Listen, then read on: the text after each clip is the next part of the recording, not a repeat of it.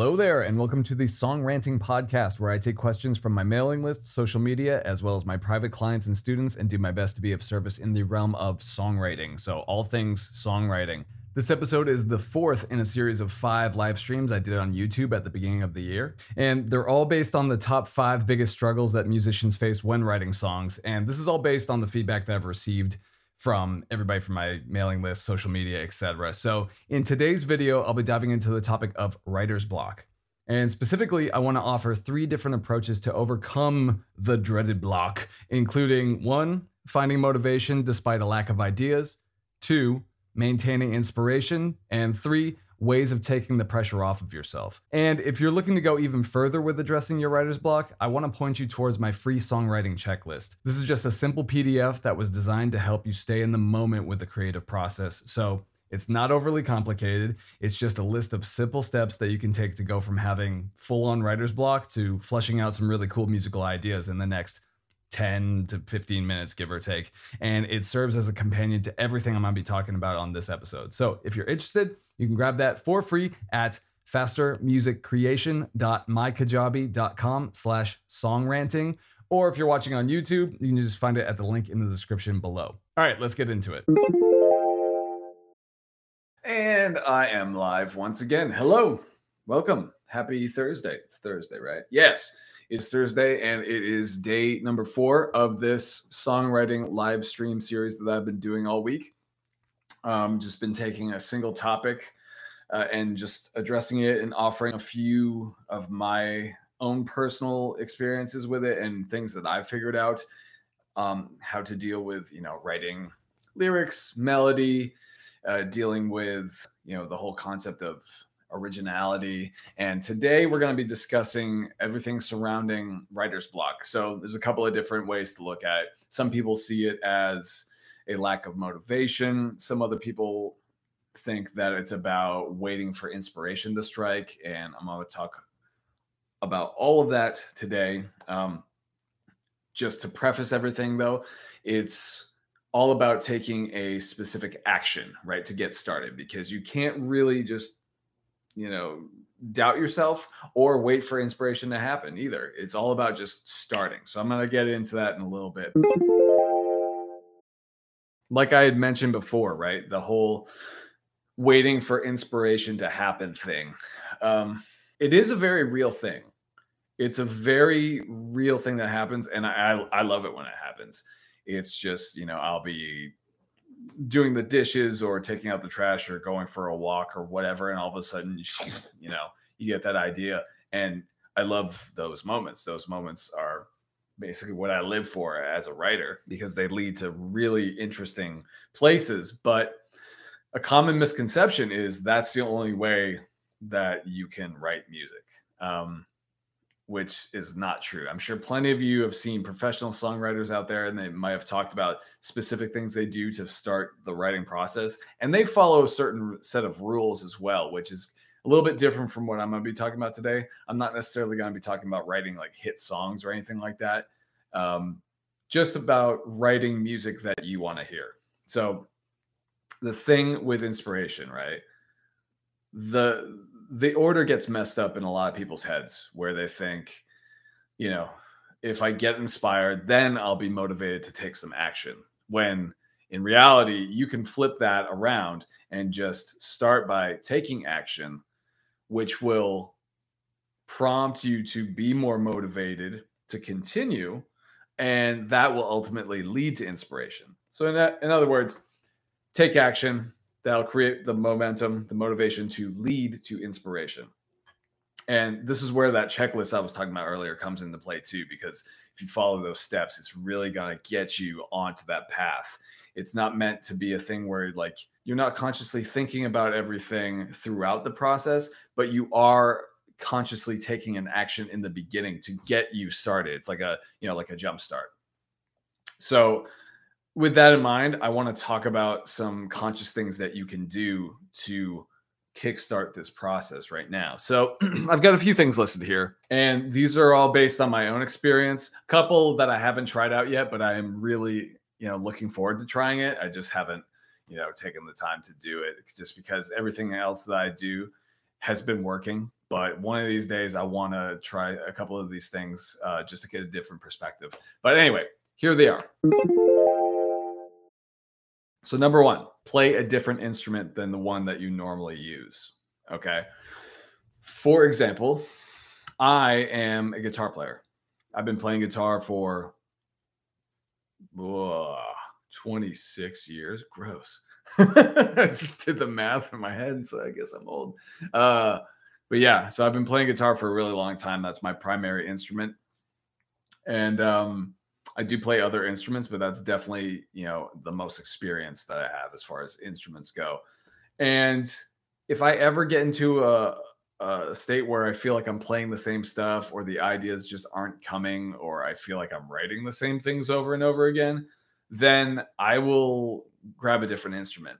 Um, I have a bass, and though I could, you know, play with a pick and play the bass as if I was playing it like a guitar, um, I tend to not do that at all because I want to limit myself on a on a technical level, right, to be able to come up with some new ideas. Um, and this happened by accident. I started just working on my finger technique, just plucking, right and as a result, there was a lot of stuff that I couldn't do while I was just working on my technique. I think I was just sitting on the couch, just fiddling with a, a few things. And then after a while, some stuff came out that I really, really liked. And it wound up actually being on a song that I'm really, really, really happy with. And again, those parts wouldn't have happened if I had stayed on the instrument that I always play because the more that your hands know the instrument, right, the more that they will tend to um, play similar things, patterns, scales, shapes, whatnot. So I highly recommend starting by grabbing an instrument you don't know how to play very well and start there. If you're a singer and you don't play guitar, start plucking at the strings, right?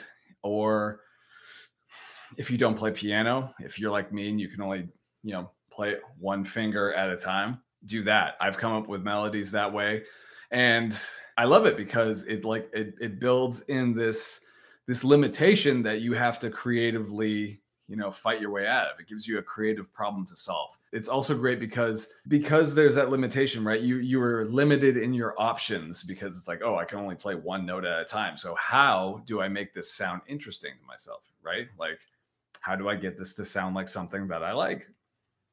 I even approach it from the the the mindset of like, how do I make this into something that I don't hate? um, whatever works for you. So that's what I recommend is just starting with a different instrument. That said, to kind of add to that, if you play an instrument, what I recommend is trying to play it upside down. Um, I am left-handed, so I play a left-handed guitar, and for all of you lefties out there, you'll know that if you have a friend who has a guitar, chances chances are it's not going to be left-handed. Most people on this planet have right-handed guitars. Anytime I would go to a friend's house or anything like that, and there'd be a guitar there, it would always be right-handed. So I would start to try to figure out how to play stuff, just flipping the guitar upside down. And um, I remember one time in particular, I was trying to learn an Incubus song uh, was it Wish You Were Here? And if you're familiar with that song at all, there's a lot of open strings involved with it. So I was trying to figure out how to do this, and I knew, well, I can get the open strings in there, no problem. So all I had to do was figure out a couple of different notes, which forced me to learn a completely new hand shape, which was really cool. I had never thought of it like that before.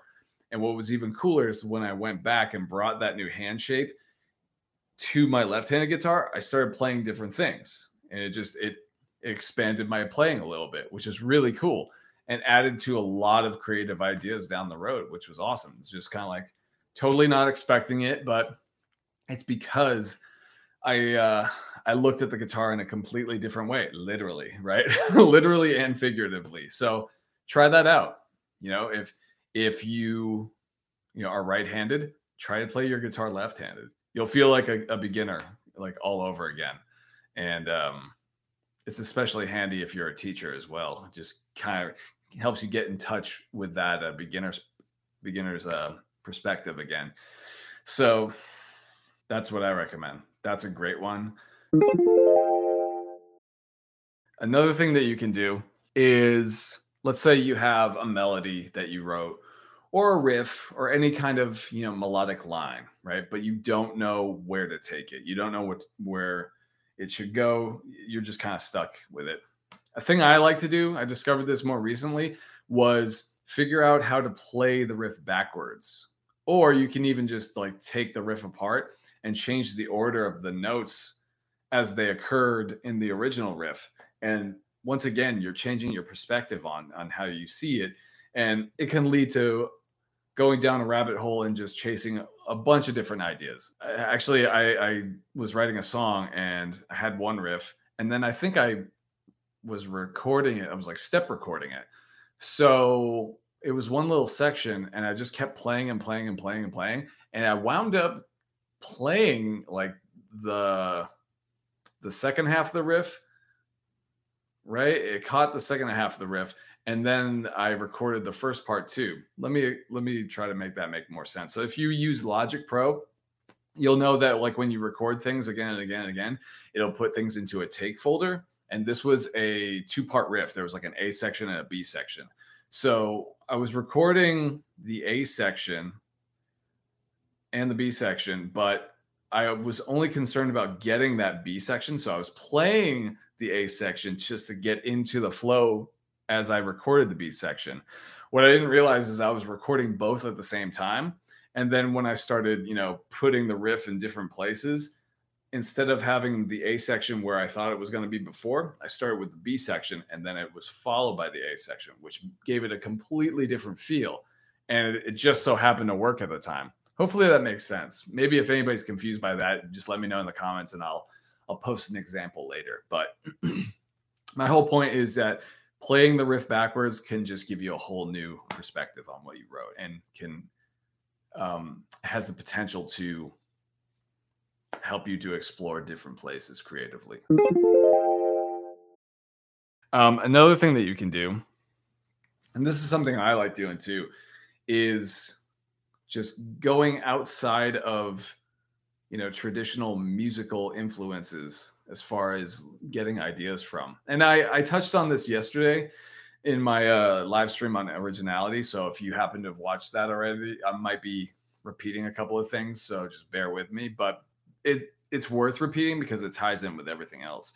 But basically let's say you have a picture that you took of something right? You have you took a photo or you painted a picture. A great way to kind of like challenge your creativity would be okay so what what does this sound like? What kind of music would fit this imagery right? Or maybe you just paint a picture right?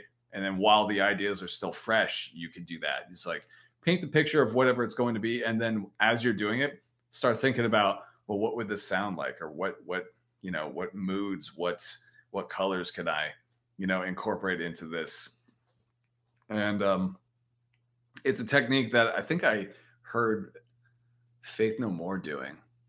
It was either a painting or they talked about writing a scene in a movie. Yeah, they were talking about writing a scene in a movie and then writing the score for that scene. So basically they they mapped out this this movie scene and then wrote the music for that scene, which is to me is like brilliant. I that is not I haven't done that yet. I I really am looking forward to doing that when I have more time.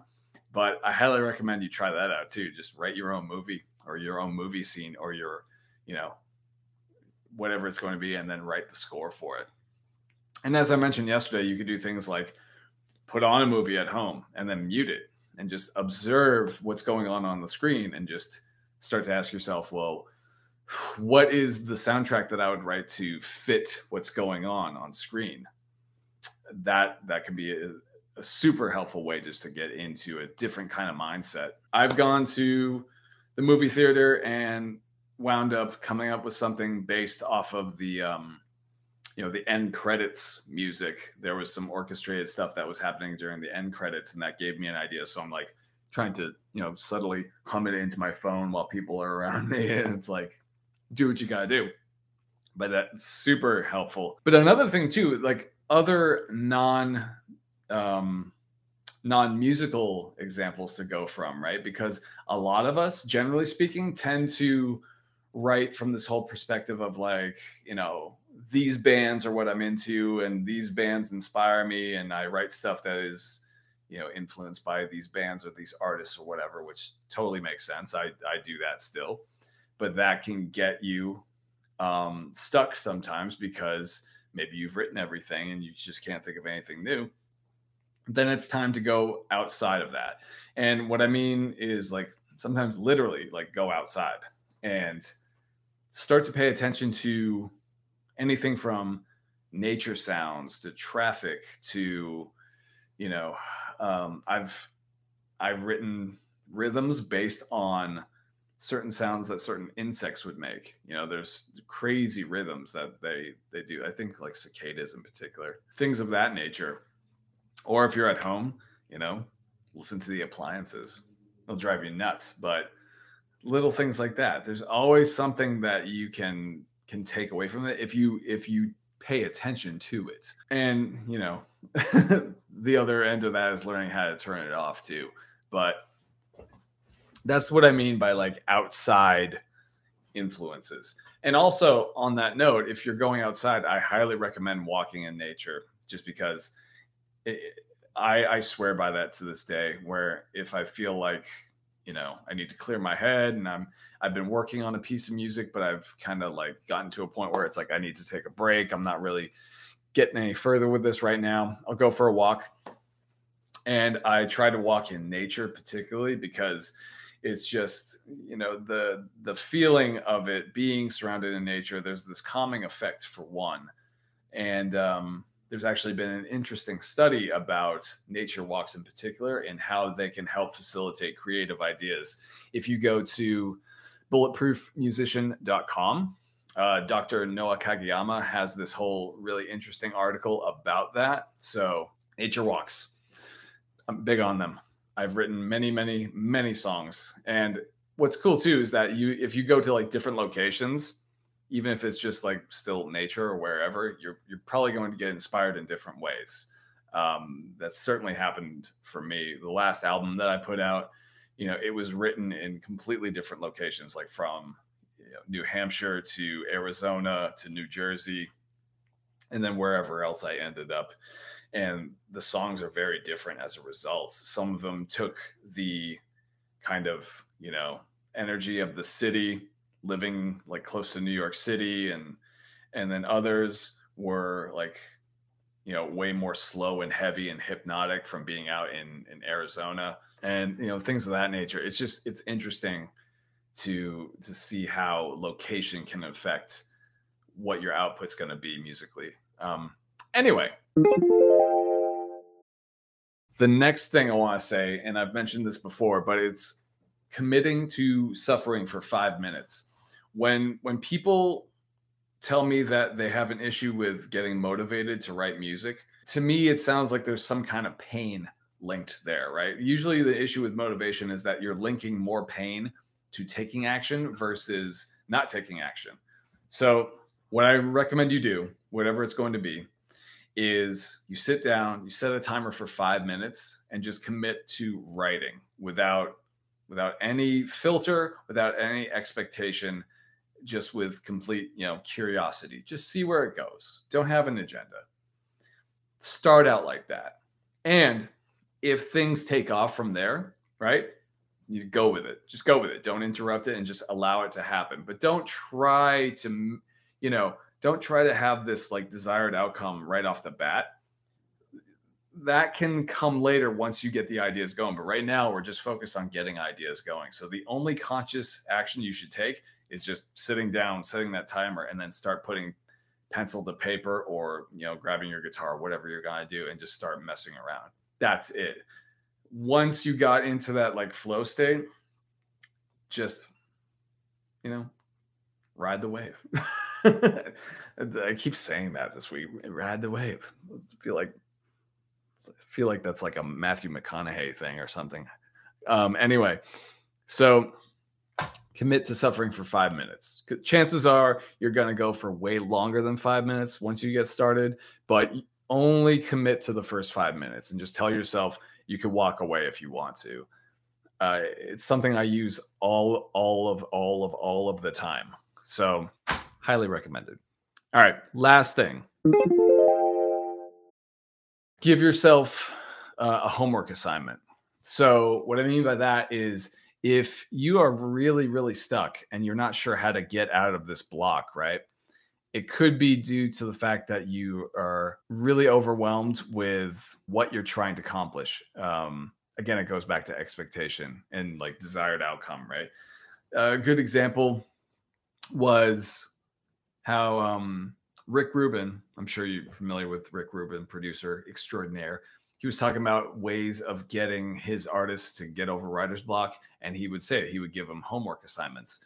So there was an artist i forget who it was in particular but they had like one line left of a lyric for the song that they were working on and they were in the studio and the guy was freaking out and he was frustrated because he just couldn't get the right words for this one line, which was even more frustrating because it was the last line and, and I think it was the last song.